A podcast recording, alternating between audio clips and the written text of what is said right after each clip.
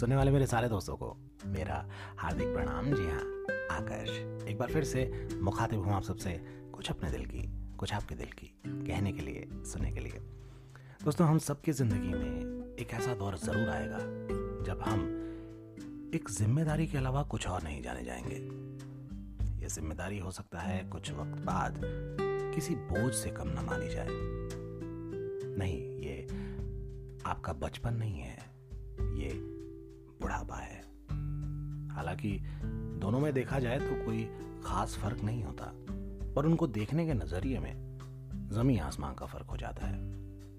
बच्चे हमारा प्रतिबिंब होते हैं आर ओन रिफ्लेक्शन क्योंकि हम जो उन्हें करते हुए दिखते हैं, वही वो सीखते हैं। रमेश अंकल रिटायर होने के बाद से गाँव में बस गए थे। पिछले साल ही आंटी की डेथ के बाद अपने बेटे बहू और छह साल के पोते रोशन के साथ रहने यहाँ भोपाल में शिफ्ट हो गए। मुझे अक्सर सोसाइटी के पार्क में कांपते शरीर के साथ टहलते हुए दिख जाया करते हैं। बड़ा ही ज़िंदा दिल इंसान है। हर बात में कोई ऐसी बात कह जाते हैं कि सामने वाला हंस हंस के पेट पकड़ लेता है। अब उनका बेटा बिजली विभाग में जेई है और बहू एक पब्लिक स्कूल में प्रिंसिपल। वैसे यूँ तो पूरा परिवार बड़ा आदर्श है।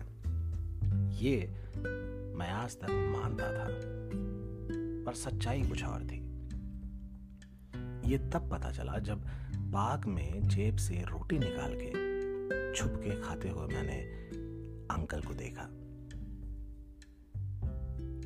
तो जी कहानी कुछ यूँ थी कि खाने की टेबल पर अंकल के कांपते हाथों से कभी सब्ज़ी गिर जाया करती थी, कभी चावल या फिर कभी दाल।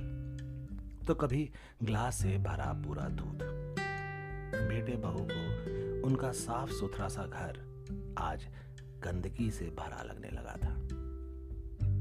उनका बेटा भी चाहने लगा था कि कम से कम खाना खाते वक्त तो थोड़ा हाइजीन मेंटेन हो। तो जी कमरे के कोने में उनके खाने के लिए एक अलग से स्टूल डाल दिया गया। कांपते हुए हाथों से गिर के कई एक्सपेंसिव क्रॉकरी भी टूट चुकी थी, इसलिए उनके लिए अलग से लकड़ी के बने बर्तनों में खाना दिया जाने लगा। खाने की प्लेट में जो एक बार मिल गया, सो मिल गया। दोबारा से प्लेट में कुछ डालने का कोई भी ऑप्शन नहीं था। कभी आधे भरे पेट तो कभी पानी से अंकल पेट भर लेते थे। एक रोज पार्क में रोशन एक लकड़ी के टुकड़े को छीलने की कोशिश कर रहा था। वहीं पास में उसके पापा मम्मी दोनों बैठे थे। अब मैंने उत्सुकतावश पूछा बेटा, ये क्या बना रहे हो? अंकल, मैं ना लकड़ी का स्पून बना रहा हूँ, पापा मम्मी के लिए, जिससे जब मैं बड़ा हो जाऊँगा तो मैं उन्हें खाने के लिए दिया करूँगा। दोस्तों, जवाब एक मासूम से बच्चे ने ज़रूर दिया था, पर बात बहुत बड़ी कह गया था, और शायद सीख तो जिसे लेनी थी, वो ले चुका था। रमेश अंकल अब सबके साथ खाना खाते हैं। खाना आज भी फैलता है। क्रॉकरी आज भी टूटती है। बस फ़र्क कोई नहीं पड़ता। दोस्तों, सारा खेल आपके नज़रिए का है। लक्ष्मण को शबरी के बेर जूठे दिखे तो राम को उन जूठे बेरों में दिखा प्यार, सम्मान, ममता, चिंता, ख्याल। एक उम्र का तकाजा था। कुछ कांपते हाथों की मजबूरियाँ थी।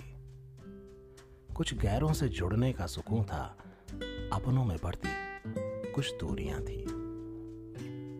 बातों में महफूज जवानी के चंद किस्से थे, जहन में दबी दादी की कहानियाँ थी।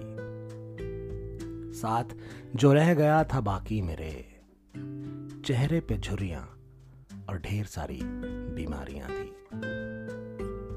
कौन था जो जख्मों पे मरहम देता। आने जाने वाले आँसू थे और बातें करती, तन्हाइयाँ थी। एक तेरे होने भर का हौसला है मुझे। एक तेरे होने भर का हौसला है मुझे। जाता हूँ कहीं भी, साथ रहती, तेरी परछाइयाँ थी।